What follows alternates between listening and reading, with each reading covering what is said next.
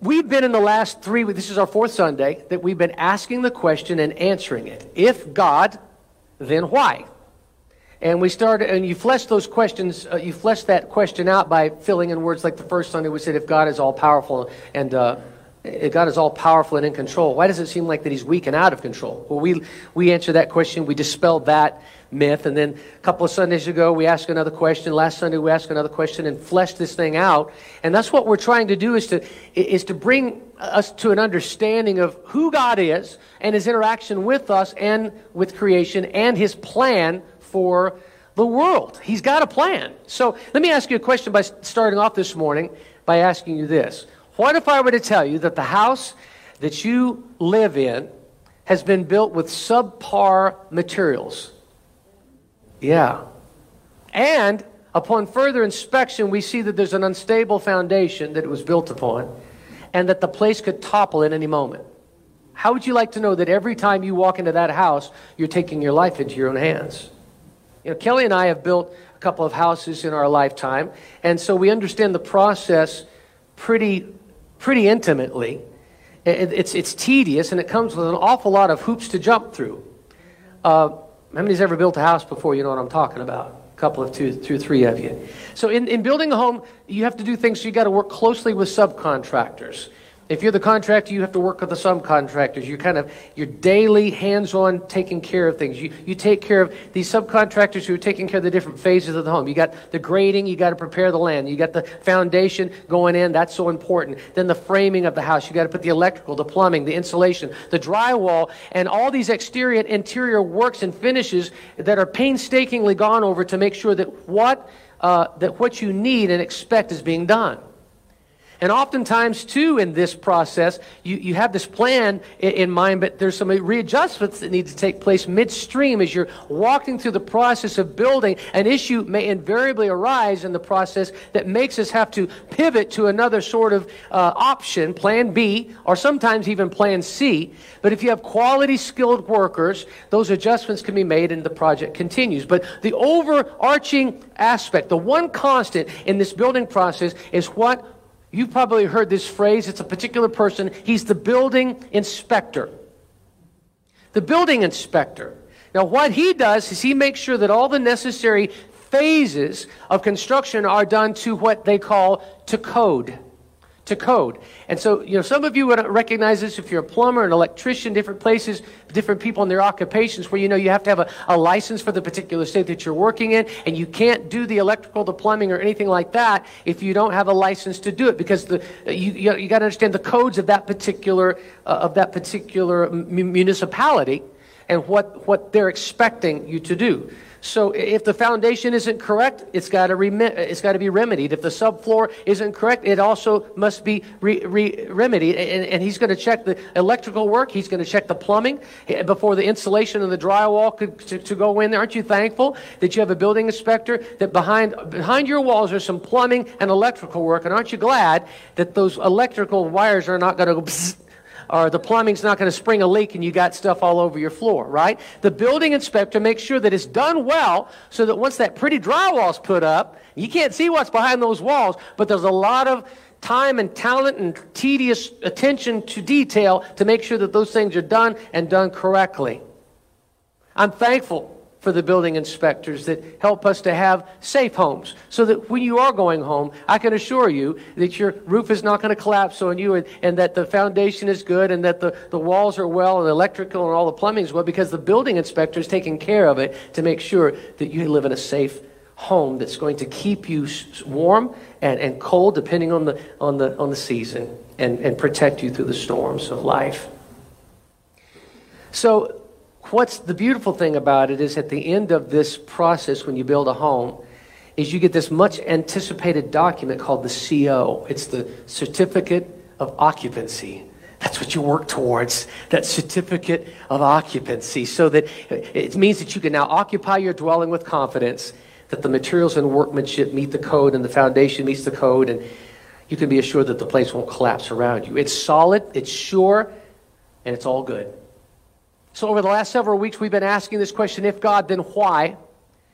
And these questions that we've really, what we've really been doing is we, we're, we're checking the spirit, our spiritual home. We're checking our foundation. We're, we're checking the, what we've constructed for ourselves, what we know as the theology or our belief in God. And we all have come from different vantage points and different upbringings. There's some Pentecostals in here. There's some Catholics in here. There's some Baptists in here. There's some uh, people that were not even raised in church, and you're just kind of working your way through this process of understanding who is God. And, and many of us have put together this understanding of who this God is. So I want to ask you these questions this morning, and really these questions through these last few weeks are Is the foundation and the structure that is God in your life, is it solid? Is it, is it sure? Is it all good?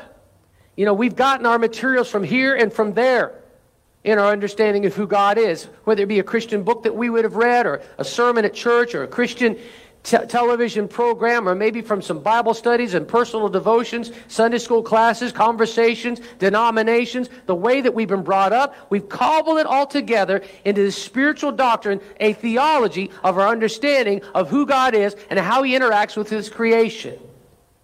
Some think that God is aloof and distant that he just dropped us all off on earth and expects us to work things out the best way that we can. Some people believe that. And we may think that that's kind of silly. And some of you may think, well, that's kind of how I think God is. So that's not so silly. Others think that maybe God is some angry cosmic killjoy ready to zap us when his wrath, with his wrath, if we step even an inch over any line that we think he's drawn. He's just some mad dude up there getting ready to just. Zzz. And in between those two extremes, of aloof and unconcerned and zapping us at any moment just on a whim. Or, or there's this variety of other, other, other, others that range from God truly cares to is God even really there?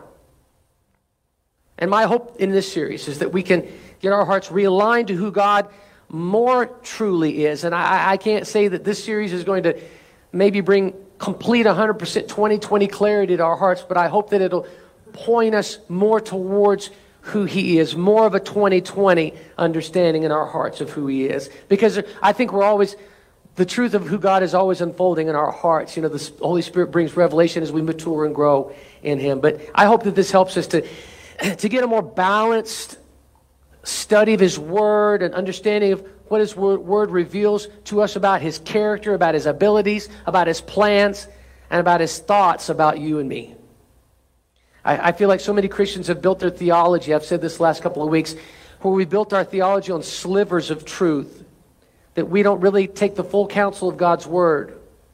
And when things don't turn out the way that we think that they ought to, based on our belief in God, our theology, then we have what I've called a, and what you've heard before is a crisis of faith. What I'm trying to do is to point us back to the Word of God so that we can flesh out more fully our theology, so that when those troubles come, not if they come, but when those troubles come, when those challenges arise, and when things don't turn out like we want, we can avoid having a crisis of faith and instead stand firm on a solid foundation of our faith in Jesus Christ. This scripture in Matthew chapter 7 verses 24 through 27 is a scripture that we learned, at least I did, when I was in Sunday school in children's church. In fact, there's a song that talks about it. The wise man built his house upon the rock. How many knows that song? Yeah, there's a few of us in here. The rest of us like, what? Children's church, we did this. The wise man built his house upon the rock. Then you do it again. The wise man built his house upon the rock, and the rains came tumbling down. Feel free to join me. The rains came down and the floods came up. The rains came down and the floods came up. The rains came down and the floods came up, and the house on the rock stood firm. Now, some of you are doing the hand motions, and some of you aren't. so, this next one, we're going to do hand motions if you want to. The foolish man built his house upon the sand. The foolish man built his house upon the sand. The foolish man built his house upon the sand. And the rains came tumbling down. Watch this now. The rains came down and the floods came up. The rains came down and the floods came up. The rains came down and the flood. This is always my favorite part in this song at Children's Church. And the house on the sand went, pow! Man, we all screamed that out in children's church when we sang that song. That was so much fun. And then the last part, here's the theme of it. So build your house on the Lord Jesus Christ. So build your house on the Lord Jesus Christ. So build your house on the Lord Jesus Christ. And and the house will stand forever. There's different versions of it, so I didn't want to say what, yeah. So that's the idea of it. And here's the verse that this, that sweet song came from. And it's funny how you remember that as a little child. It's like, oh, that makes sense, you know? So here it is, Matthew chapter 7, verse 24 through 27. And boy, for those of you who didn't sing that song just now or didn't sing it in children's church, you really missed out, didn't you, huh? All right. Everyone who hears these words of mine, this is Jesus talking. Everyone who hears these words of mine and puts them into practice. Now, keep that in mind. I want you to write that down if you're taking notes. In fact, do you have a journal? If you don't have a journal, raise your hand. We're going to give you a journal so you can take some notes right now. I should have done this at the beginning, but if you need a journal, if you need something to take notes in, there's some people that are going to give you a journal if you'll just raise your hand and keep it raised. Just keep it up. There's two back here. Good. If you need a journal, just keep it raised and they'll get it to you. I want you to write these two phrases down though. Everyone who hears those words hears, the, hears these words of mine. That's the first thing. You can be a hearer but also puts them into practice. So it's being a hearer and a doer, all right? That's so important, okay? We can know God's word, but if we don't walk it out, then it's, it's, it's, it's foolish. It's just fruitless. Uh, it's fruitless for us to memorize God's word and not walk it out. Not, to, not just to be a hearer, but to be a doer. So this is Jesus saying this. If you hear my words and then put them into practice, you're like a wise man who built his house upon the rock. The rains came down, the floods came up, the winds blew and beat against the house, yet the house stood firm. It didn't fall because it had its foundation on the rock. But everyone who hears these words of mine but doesn't put them into practice is like a foolish man who built his house on sand. The rains came down, the floods came up, and the winds blew and beat that house uh, against that house, and it fell with a mighty crash. So, how can we be careful to build our lives upon a solid foundation? How can we transfer this house, this theological house that we have at our understanding of God, and bring in those Ram Jack people, right? And, and, and, and, and make sure that we restructure this home so that when the storms come, that the house will stand firm. Well, that's where the building inspector comes in, spiritually speaking. The building inspector is the Holy Spirit. And the Holy Spirit is the one is in this constant, in this building process in our lives. He keeps things in check. He keeps, he keeps things up to code. John 14, verses 16 and 17, Jesus described him this way. He says, I'm going to ask the Father, and he will give you another counselor to be with you uh, every once in a while. Monday through Friday, 9 to 5. Uh, occasionally. Uh, almost all the time except for he's on vacation. The, his waking hours. No, and he's going to give you another counselor to be with you forever. 24 7. He never sleeps, he never slumbers. He's there with us, a very present help in time of need.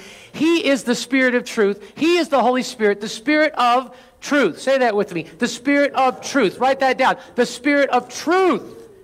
He's not the Spirit of a lie. He will never tell you a lie. He will always point you to Jesus. He will always point you to the Word. He will always point you to the truth.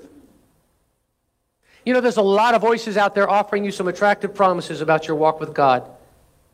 In churches, Christian TV shows, Christian books, there's a lot of snake oil selling going on. And there's a lot of incomplete theology that's being taught. It's a sliver of a truth, but it's not the full counsel. It's incomplete. And I don't know about you, but I don't want to live in an incomplete house. Do you? I, I don't want to walk into my house today and my floor is gone. I'm going to fall right down to the, you know, we have a crawl space. I'm going to fall right down to the, to the dirt. I'm glad I have steps that lead up to the second floor and then I'm not shimmying up a rope or something.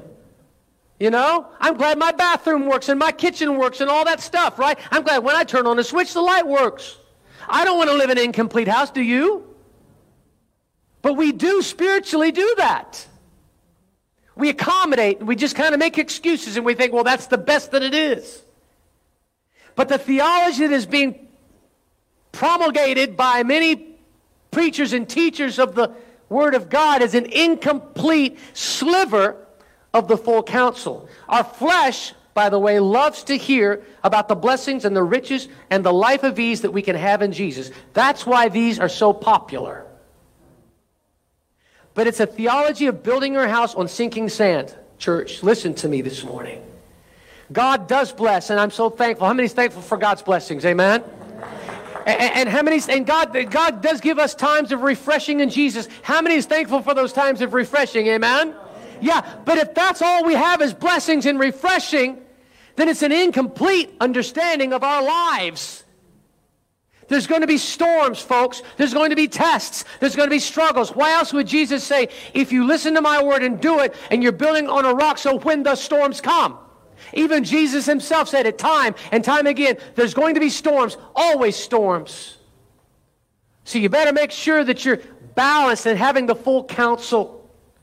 When these storms come, if all we've heard is the fluffy stuff, then our spiritual house is going to come crashing down. I'm so glad that my house is not made out of marshmallows. How about you? Or sugar. You know, these teachers, are, uh, these teachers are doing the kingdom of God a great disservice, and they're going to have to answer to God one day for their teachings that only tickle the ears of the hearers. But Jesus said clearly, not only if you hear the words of mine, but also put them into practice, when the storms come, your spiritual house will not fall, but it will stand firm. And so Jesus' words are not only encouraging to us, but they're also hard.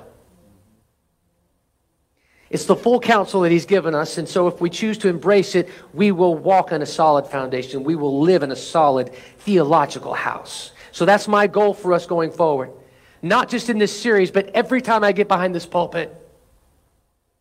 That we be wise, not foolish, in our spiritual house construction by embracing the full counsel of God's word. Amen?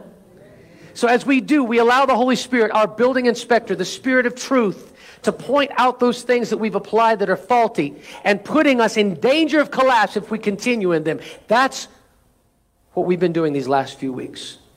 We've been opening up our hearts to receive the Holy Spirit daily. Fresh oil poured over us and in us to empower us and to give us discernment and to guide us along our way. I would like for you, if you will, before we, as we, before, as we, before we continue any further, I want us to all bow our heads in prayer. And let's ask right now for the Holy Spirit to fill us today. Would you just bow your heads in prayer? Let me pray over you. Father Jesus, Father God, we thank you that, that, your, that your Holy Spirit is here today. And we ask, Holy Spirit, right now that you fill us.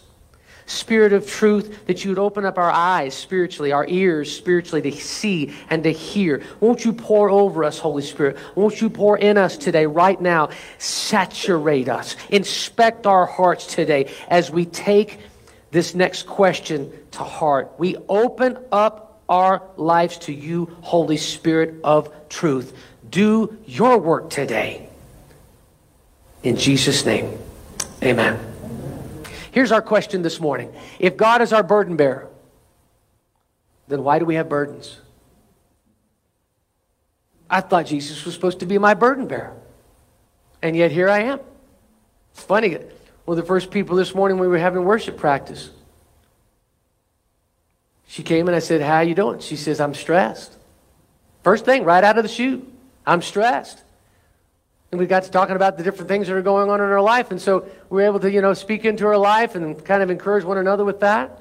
How many came in here this morning to, honestly, just full disclosure, you came in stressed? A couple of, how many came in with some burdens, concerns in your life? Man, the rest of you guys, I got to find out what you're drinking because this is great. There's only about six of us here today that have any concerns or burdens in our life and stress. The rest of us are either on drugs or I don't know what's going on, but this is awesome. So the, for the six of you here today that need this, the rest of you guys, this is just, you know, just put on some ear pods and listen to some Christian music, and I'll be back in about 30 minutes, okay, to dismiss. But the fact is that we carry a ton of burdens around, don't we? whether we like to admit it or not. I'll be the first in line for this, you guys. There's burdens and stresses in our life, in Kelly and our life, both of us. Situations that are going on, and it's always going to be that way, by the way. There are seasons of rest, and there's seasons of refreshing, and there's times that God carries us and He strengthens us. All the time He carries us and strengthens us.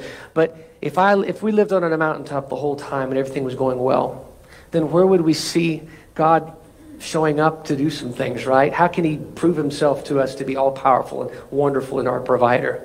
You know, we worry about things going on in the workplace. We worry about things going on in our world. We worry about things going on in our schools. We worry about things going on in our families. Is this hitting home with anybody still yet? Maybe it's adding a few more people to the mix. How about this? We hold unforgiveness from past hurts. That's a burden. How many don't have to raise your hand, but how many's dealing with unforgiveness from past hurts? Someone's hurt you or you're mad at them and you just can't let go. How about maybe you're walking in fear of the future? Every time you hear a news article go on and something's happening in the world or in our nation, it brings fear into your life. You're concerned about how your kids are growing up in this awful world, your grandkids are growing up in this awful world, and it places fear in you for the future. What does the future hold? I don't know what the future holds, but I know who holds it. His name is Jesus, and we're well in hand, by the way. Maybe, maybe, maybe your burden is that you live in regret and shame from past failures. Woulda, shoulda, couldas in your life. Just regret, shame, and Satan just heaps it on. He just heaps on the fear. He heaps on the shame. He heaps on the regret. He heaps on the worry. He heaps on the unforgiveness. He keeps putting that stuff out there for us.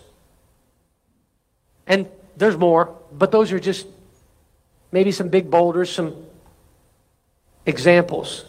But the fact is that we carry these burdens around with us all the time. And by the way, we choose to carry these burdens around. You hear me?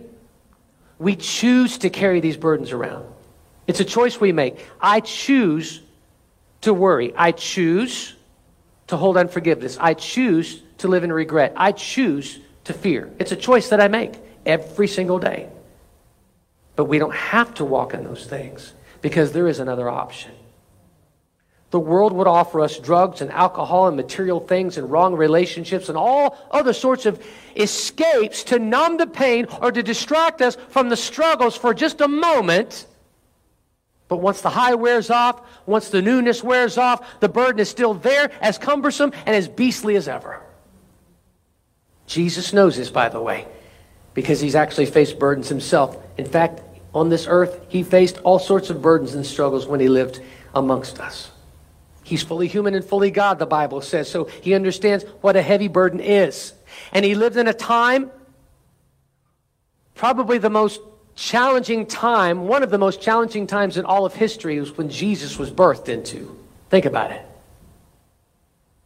But he also lived in a time when the main industry that was going on was not, they didn't have factories there, and the Industrial Revolution, revolution was nowhere in sight. Only in the last 100 years or 150 years or so have we seen that sort of thing in the world. But in his time, it was mainly agriculture. And so crops and animals were the livelihood of most people in that day. And so he used always used familiar things to share the truths of God's kingdom to his listeners. So I want you to listen to this with that in mind in the NIV of Matthew chapter 11 verses 28 through 30. And he gives an invitation to all of us today. Matthew 11 28 through 30, a very familiar passage to many of us. Come to me. That's the invitation. Jesus is saying to you today, come to me. Okay? Put your name there. Come to me, Paul. Come to me, Kelly. Come to me, Richard. Come to me, Faye. Come to me. Jesus is inviting all of us, come to me. All you who are weary and burdened. Uh oh. So that's the six of us here today. He's inviting you to come to him if you're wearied and burdened. And here's the promise I will give you rest. We can just stop right there and say, wow, that's powerful right there. I just stop right there and say, well, thank you, Lord. If I just come to you in my weariness and in my burdens, you're going to give me rest. Even if it's just for a moment, I'll take it. But then he doesn't finish there. He says, Take my yoke upon you and learn from me. Now, that's kind of a tough one right there because we think about a yoke and we know that feels like a burden. I just feel like, oh, I'm putting, I'm giving him something, but then I'm getting something. But so let's let's unpack this a little bit. But then he qualifies it by saying, "For I'm gentle and humble in heart." So the yoke that he puts on you is not going to be burdensome. It's not going to be hard because he's gentle and he's humble in heart. And then he continues by reiterating, "And you'll find rest for your souls." So that points back to him taking his yoke you're still going to find rest for your soul. So you're wearing a yoke, but you're still finding rest for your souls. So that peace is still there, isn't it? That rest is still there, even though there's a yoke that he's asking you to take upon yourself. His yoke. And then he describes what that yoke is. For my yoke is easy and my burden is light. Let's talk about this. So, in this invitation is this key to laying our heavy burdens down that we've been carrying for years. To understand the significance of this invitation, we need to first understand the cultural context in which it was said. Now, I don't think last, uh, unless you're a farmer, you probably don't even know what a yoke is. You probably never touched one, used one, or anything like that. You might have. But the vast majority of us only understand this concept through maybe a history lesson or a movie we watched or some other way, you know? Up until the last century and a half or so, before machinery modernized the planting and harvesting process, farmers depended on animals to help them in the planting and harvesting of their crops. I could just see Jesus maybe as he was saying this phrase, and he was had those people kind of listening to him around, that maybe somewhere in eye shot of him saying that, that maybe in behind the scenes as he was preaching, there was a farmer back there plowing his field with a couple of oxen. Can you just imagine that? Him saying, Here's one. Here's, you see that? You take my yoke upon you. And he began to flesh it out based on either what they were seeing at that moment or what people totally understood because they probably had to get back to their yoke, back to their oxen, back to their field, but they took a little break because they found out that Jesus was in town. It's very familiar to them. So here's this, this oxen plowing the field when he said these words, most likely. But there's five key elements to this scripture and to this uh, process that Jesus was talking about that I want to point out to you and see, show you how they relate to where we are today. In 2023, we have no oxen, we have no yoke, we have no field, but this is still applicable, applicable, applicable to us in 2023. First, the yoke of oxen. What is a yoke of oxen? It's not an egg yolk, it's a yoke. Y O K E, not Y O L K. A yoke consists of two oxen. And an oxen, by the way, are male cows, which are also called bulls. And these bulls were trained from a very early age for work service. And so bulls that are trained for work service are called oxen. Catch that? A little bit of farming. I'm learning this too, right? See, the cow's the female, the bull's the male. But the bulls are stronger, more hefty than a cow. And so the farmer would say, these, these two right here, these, these bull right here, I'm going to start training them as soon as they're born, just after a few weeks. I'm going to start training them. But I understand they, they, they put yoke on them and they, they, they put bigger yoke as the, as the bull grows. But a bull that is trained for service is not called a bull anymore, it's called an oxen. And many times, what the farmer would do would be to take a seasoned oxen and put it together with a more unseasoned rookie oxen. So you got the veteran and the rookie. All right? And what happens is the, the lesser oxen, the lesser experienced oxen with the more experienced one, he would pull them to put them together in what they would call a yoke.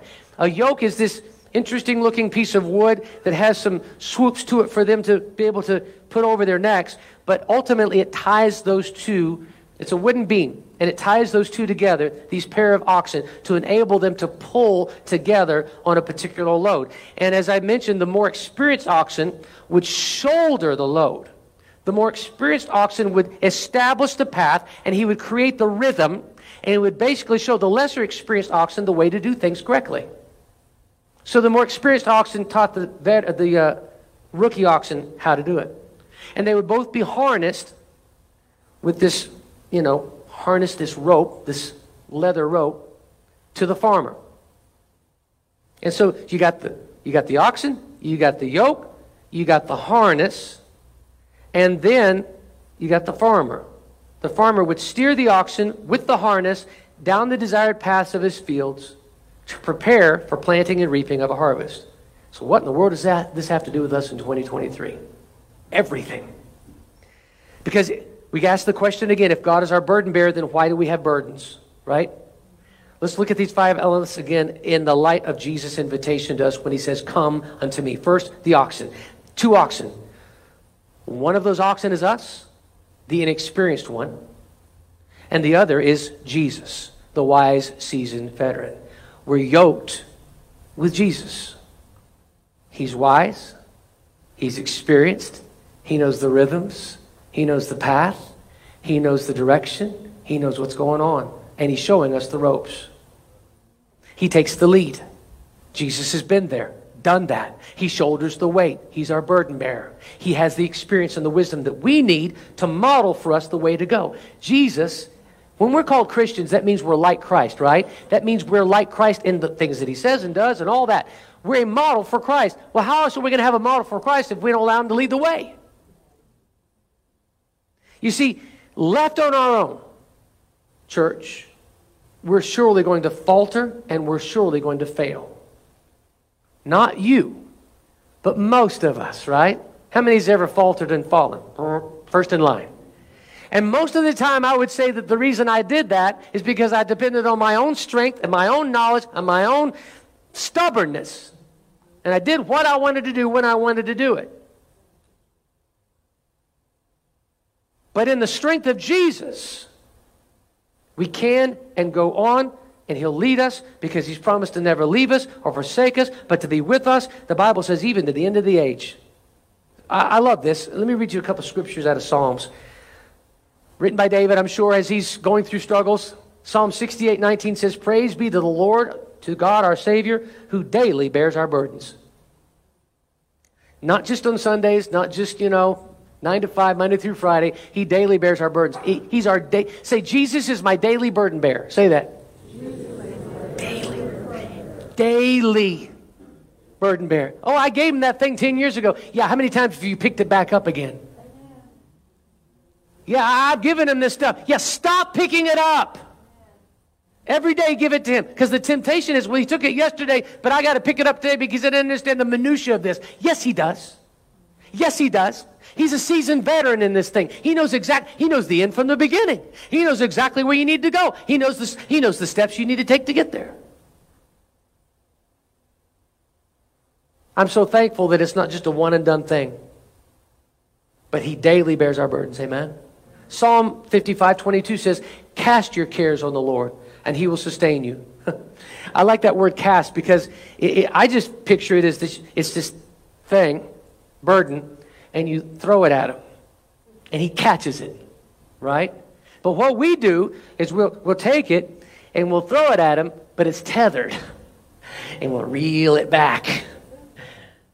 We're still connected to it. We're not sure we trust him all the way, and it just depends on what kind of mood he's in, and it depends on where I, all, where I am and all that. No, I'm going to cast it to him with no strings attached. I'm giving him my burdens. I'm casting it to the Lord. And then it says, when you do, He's going to sustain you. Sustain.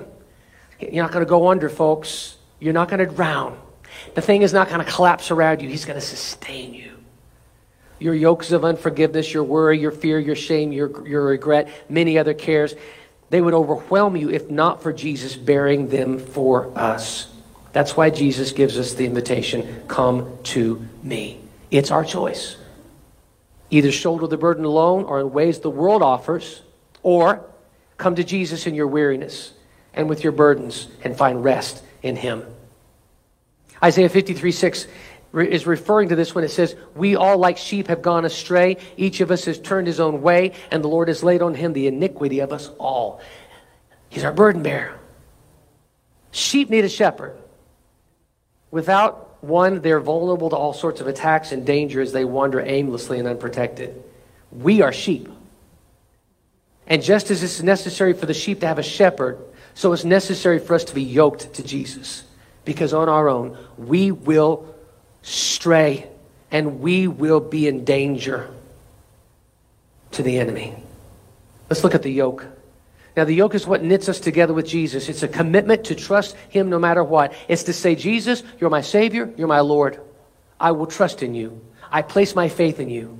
I trust you with my steps. I trust you with the decisions that I need to make. I trust you with my life. I trust you with my possessions, my relationships, my past, my present, my future. I give it all to you. This life is not my own. I take up my cross. I follow you. My life is no longer mine, but it's yours through me. The yoke is it's a, it's a connection with Him. But you know, we struggle with trust, don't we? We want to go our own way. We say stuff like, No, Jesus, I want to go this way and I want to do this thing. All the while, Jesus is gently and confidently guiding us in His perfect will because He's the veteran. He's establishing the rhythm and the, and and the direction. And we trust Him stop pulling away. The yoke is placing our faith in Jesus. The yoke is relationship with Jesus built upon our faith and trust in Him. Do you know that Jesus has your best interest at heart? Did you know that? Do you believe that? Jesus has your best interest at heart, and He's leading you and me in the paths of righteousness for His namesake, the Bible says. He's familiar with the terrain that you're in. He's aware of the obstacles that are facing you, and He understands what's ahead. That's why He says, Take my yoke upon you and learn from me as we trust Him with the pace of our journey. And He models for us how to live. The yoke knits us together with Him, and He takes the lead, and then we simply follow in cadence step. Little progress is made when two oxen fight for the lead position. Imagine the farmer wrestling with that, and the, the, the burrow that they're, that they're digging into the ground to plant the seeds is looking like a snake rather than a, an arrow. There's got to be a yielding church. Folks, if you're struggling with trusting in the Lord, let me encourage you to yield to Him. There's got to be just one leader.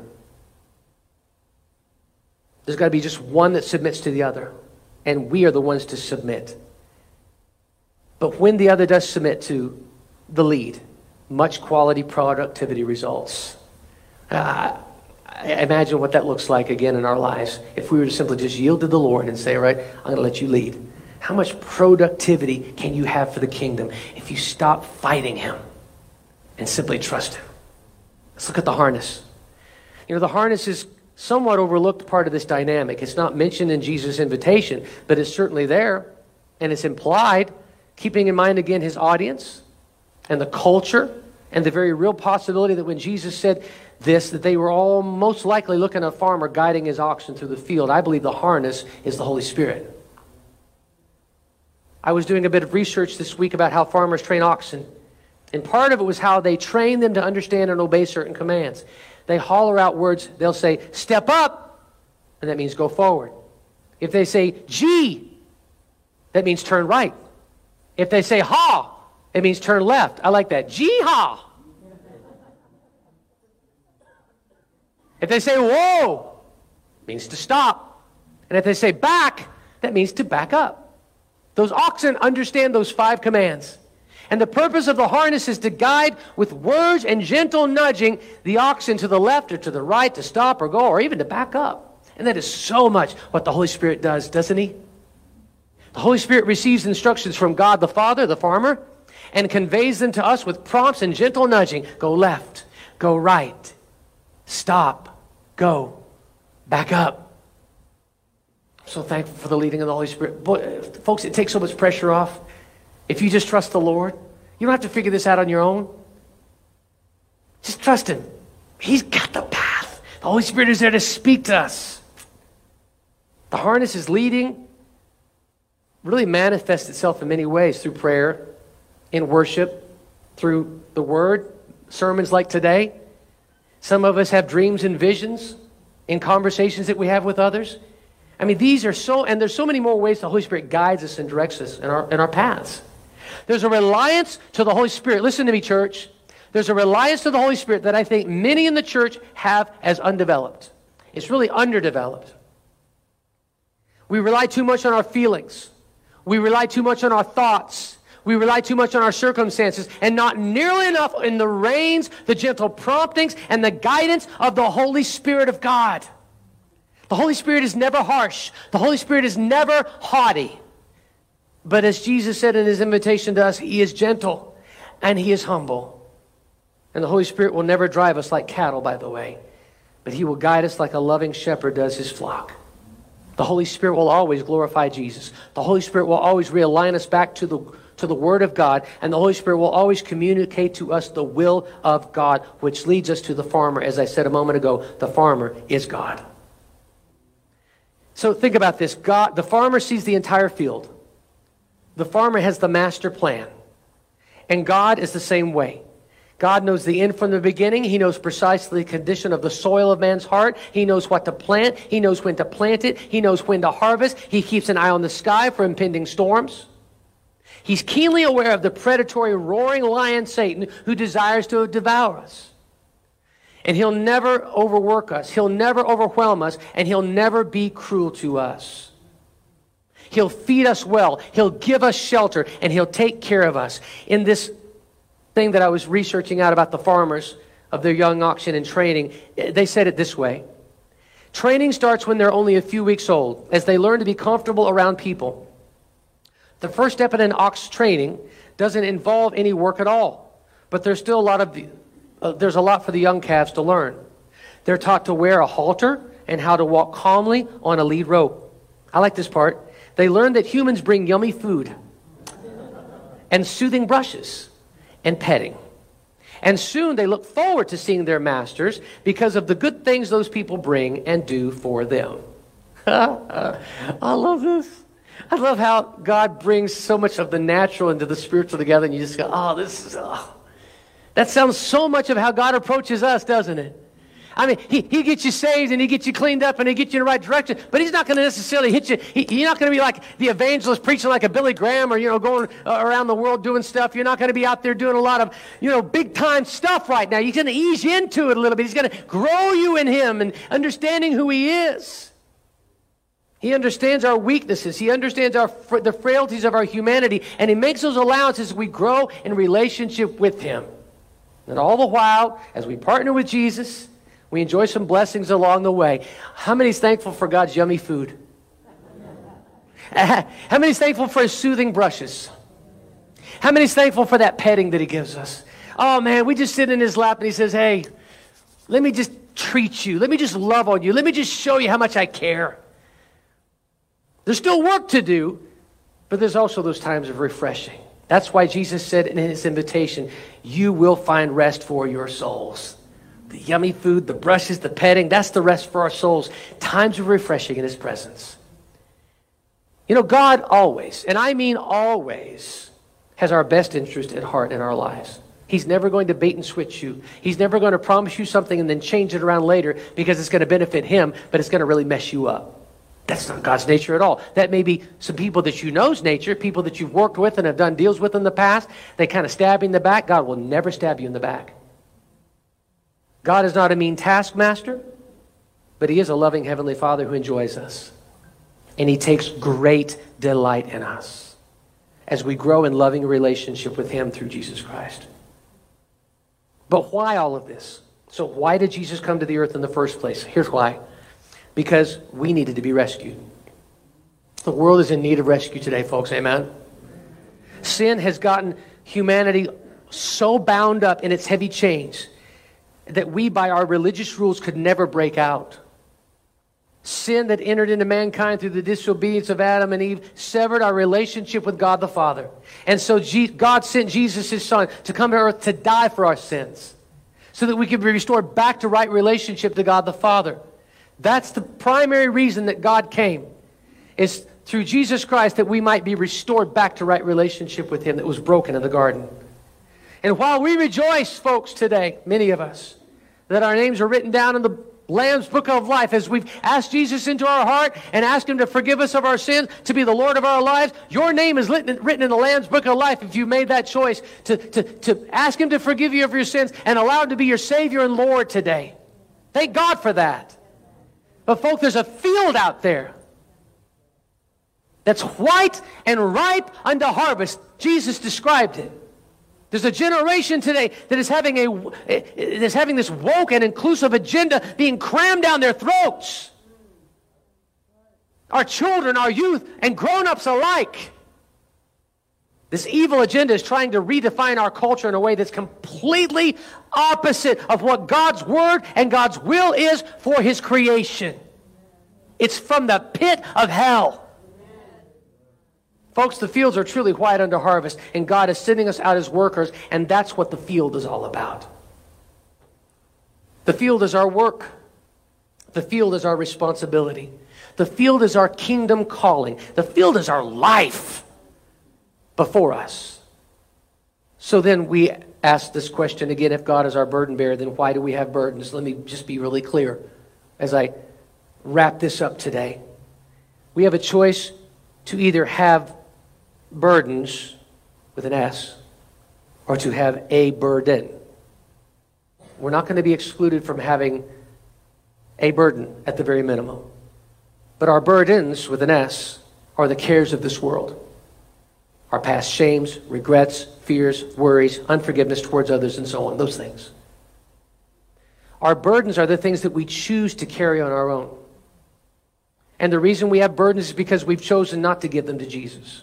It's pretty plain, pretty simple. So again, it's not God's fault we have burdens, it's our fault. He is our burden bearer if we only choose to give them to Him. But the reason we don't, or the reason we won't, is because we think it's easier for some reason to hold on to unforgiveness and regret and shame and fear and worry. In fact, that's Satan's hope.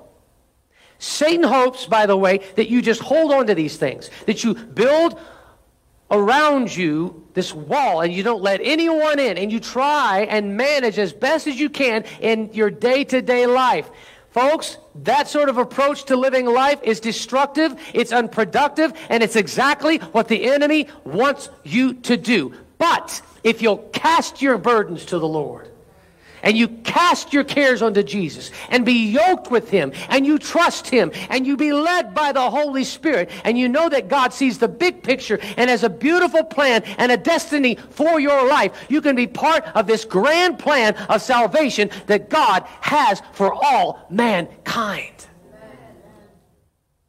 Jesus said it in his invitation My yoke is easy and my burden is light. That implies there's a burden there that implies that we're, that we're wearing a yoke. But what is that? If we, if we do this, there's still this the nagging part of this invitation because there's still this yoke and this burden. But it's, it's an easy yoke, folks. It's, it's a light burden. Probably another way to say it, that it's an enjoyable yoke. And it's a fulfilling burden. If there is such a thing, and there is. It doesn't seem possible that a yoke can be enjoyable and a burden can actually be fulfilling. Serving Jesus isn't a life of ease, it's a life of work, but it's not a burdensome work. It's a work of joy. It's not labor without reward. Because that easy yoke and that light burden that Jesus was talking about is all about souls for God's kingdom. Say that with me souls. Say it again souls. That's what the field is all about. It's souls for the kingdom. Think about this. The oxen had in front of them as their constant focus what? The field. They, that's all they saw. The field before them. And they trusted the Holy Spirit and they knew that God was leading and they were yoked together with Jesus. The field. Look to the field. Our field is souls. Our field is telling others about Jesus. That's the enjoyable, fulfilling burden that Jesus was talking about. He's asking us to partner with him to be led by the Spirit, and to tell others about the good news of salvation through Jesus Christ. God knows where to guide us, He sees who's ready. There's a lot of wheat that is ripe and ready for harvest just beyond these four walls. So it's our choice today. Which will it be? Burdens, the cares of this world, or burden, the good news of God's kingdom. I love how this the message version lays out this passage in Matthew chapter 11, and uh, I want to close with this. Chris, could you come up? Matthew chapter 11, verses 28 through 30 in the message. So it's a very much more conversational version of this, and it says this. And so, uh, would you stand with me this morning, by the way? I want you to just kind of be in place here. I want you to listen to this. In fact, uh, without looking around, just stand with me and then close your eyes, bow your heads, and let this, let these words wash over you this morning. Here they come. It says, Are you tired? Are you worn out? Are you burned out on religion? Then come to me. Get away with me, and you'll recover your life. I'll show you how to take a real rest. When's the last time you had a real rest? Walk with me and work with me and watch how I do it. Learned the unforced rhythms of grace. I won't lay anything heavy or ill fitting on you. Keep company with me, and you'll learn to live freely and lightly. Sounds wonderful. It sounds like heaven. But Jesus is saying we can have this here on the earth with Him. I like that phrase, unforced rhythms of grace. And there's some unforced rhythms of grace that the Lord has for you today to enjoy and to walk in. And it's all in a relationship with Jesus. Now, as your eyes are closed and head bowed, I'm going to speak to a couple of different people here today. You, you may know him today as your Lord and Savior, but maybe you've allowed walls to be built up in your life from past hurts and struggles and just the burdens that you brought into this place. They've turned into walls. And you're just protecting yourself. You don't want to be hurt again. And so you just kind of create this wall around you. Is that you today? I don't know. The Lord does. You do. Or maybe you maybe you're wanting to go your own way and struggle often with yielding to him and you're pulling him you're pulling him left, right, stop, go and he's saying, "Would you just listen to my instructions and let me lead the way?" You're having a hard time trusting him.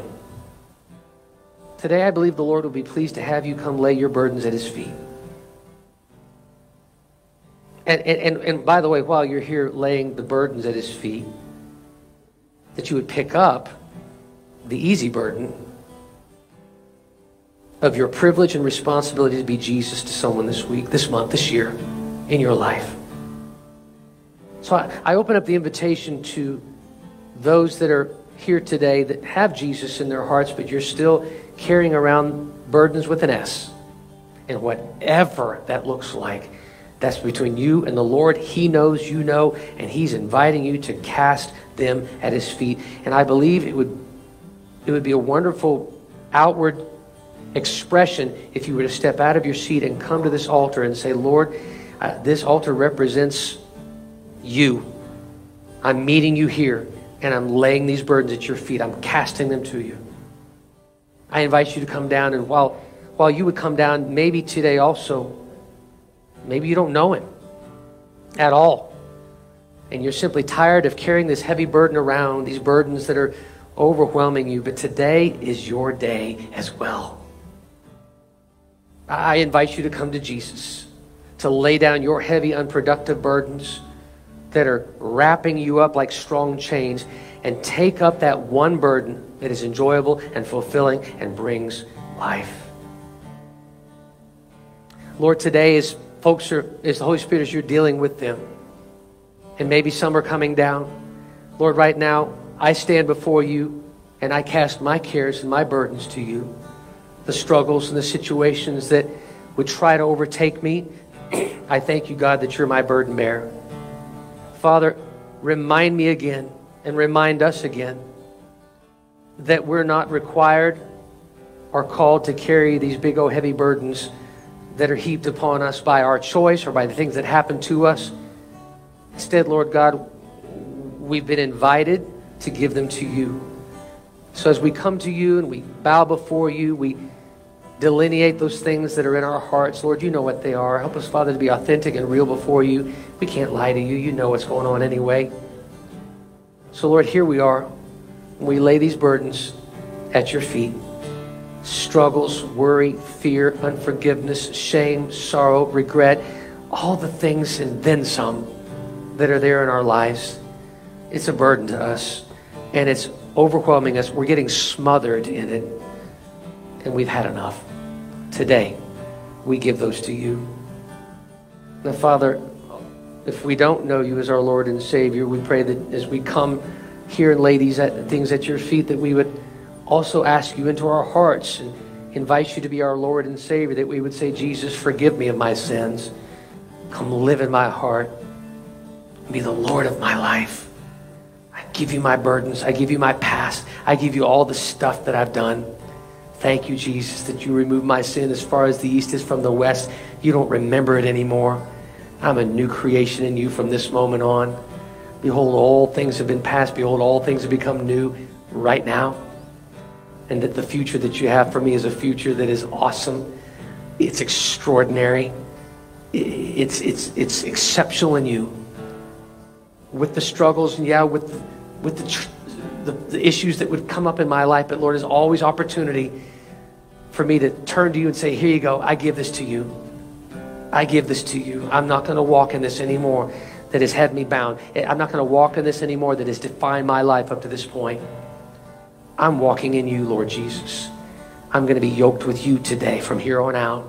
I'm going to allow the reins of the Holy Spirit to steer me. I'm going to let God the Father, who knows the big, sees the big picture and knows the plans for my life, I'm going to trust Him with my life. I'm not going to strive anymore. Thank you, Jesus, that you're partnering with us. We're yoked with you today.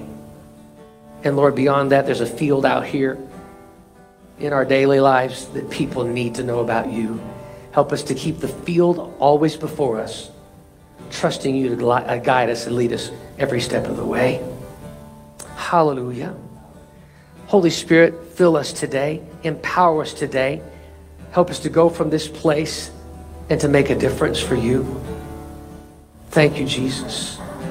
Now, Lord, we take up the, the light yoke, the easy yoke, the light burden. We take, all of us, take this up right now. I pray, God, that you give us the courage and the obedience and the trust to take on this yoke right now of telling others about you. The field, the harvest field, keep it before us. Holy Spirit, we take that yoke, that privileged yoke, that responsibility that is ours, that calling Lord, the church is the vehicle to proclaim your gospel. We are individuals in that church. Speak through us, use us, minister through us the good news of Jesus Christ. We take that yoke upon us the easy yoke, the enjoyable yoke, the fulfilling burden to tell someone about you. Holy Spirit, speak through us words that we don't know, minister through us, and use us as we yield to you to tell someone that you love that Jesus loves them this week.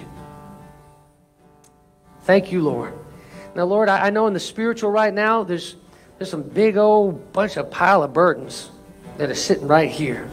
And I just can just see you right now just taking those things on you and just heaping them behind you and saying, now, I got this. Folks are here at the altar. Uh, uh, this is what the Lord is saying to you right now.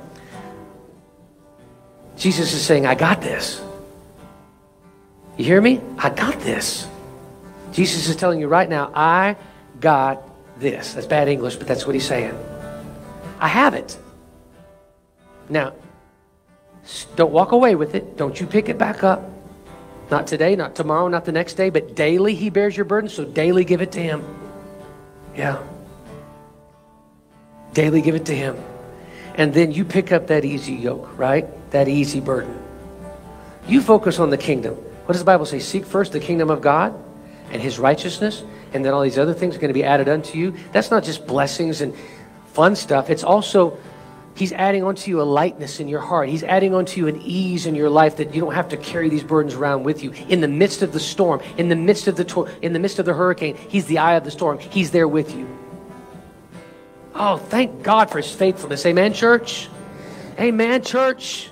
Aren't you thankful that He's faithful? Aren't you thankful that He's our burden bearer? Can you give Him praise this morning? Can you thank Him this morning? Hallelujah. Hallelujah.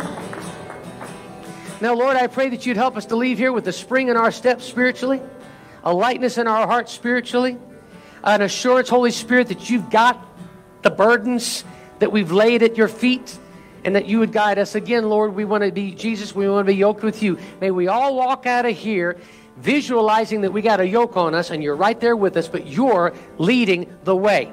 You're establishing the cadence. And that the Holy Spirit is the reins in us that's, that's guiding us a little bit, the yees and the haws and all the different stuff. And God, we know that you're giving that instruction all the way through because all of us together are making that difference for your kingdom because you see the big picture in mind. Oh, help us to see the harvest field this week more than we've ever seen it before. We thank you for these things in Jesus' name. And all God's people said, Amen.